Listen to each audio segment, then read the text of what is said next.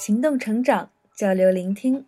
大家好，这里是 Scaleless Cast 法语小组，我是主播 h u g i n 今天给大家带来的是法语原版《小王子》第十一章，Chapitre onze。La seconde planète était habitée par un vanideur.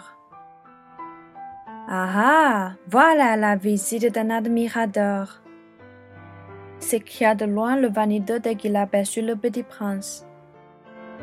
Car, pour les vanideux, les autres hommes sont des admirateurs. Bonjour, dit le petit prince. Vous avez un drôle de chapeau C'est pour saluer, lui répondit le vanideux. C'est pour saluer quand on m'acclame. Malheureusement, il ne passe jamais personne par ici. Ah oui? Le petit prince qui ne comprit pas. Frappe des mains l'une contre l'autre, conseilla donc le vanideux. Le petit prince frappa ses mains l'une contre l'autre. Le vanideux salua modestement en soulevant son chapeau. C'est plus amusant que la visite du roi, se dit lui-même le petit prince. Et il recommença de frapper ses mains l'une contre l'autre. Le vanideux recommença de saluer en soulevant son chapeau. Après cinq minutes d'exercice, le petit prince se fatigua de la monotonie du jeu. Pour le chapeau tombe, demanda-t-il. Que faut-il faire Mais le vanideux ne l'entendit pas. Le vanideux n'entendent jamais que des louanges. Est-ce que tu m'admires vraiment beaucoup demanda-t-il au petit prince.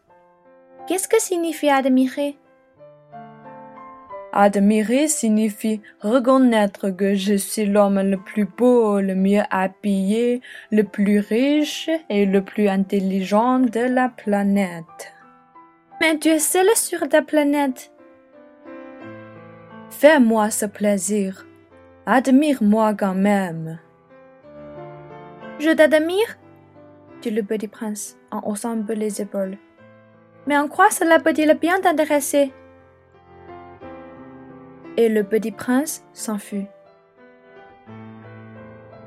Les grandes personnes sont décidément bien bizarres, se dit en lui-même durant son voyage.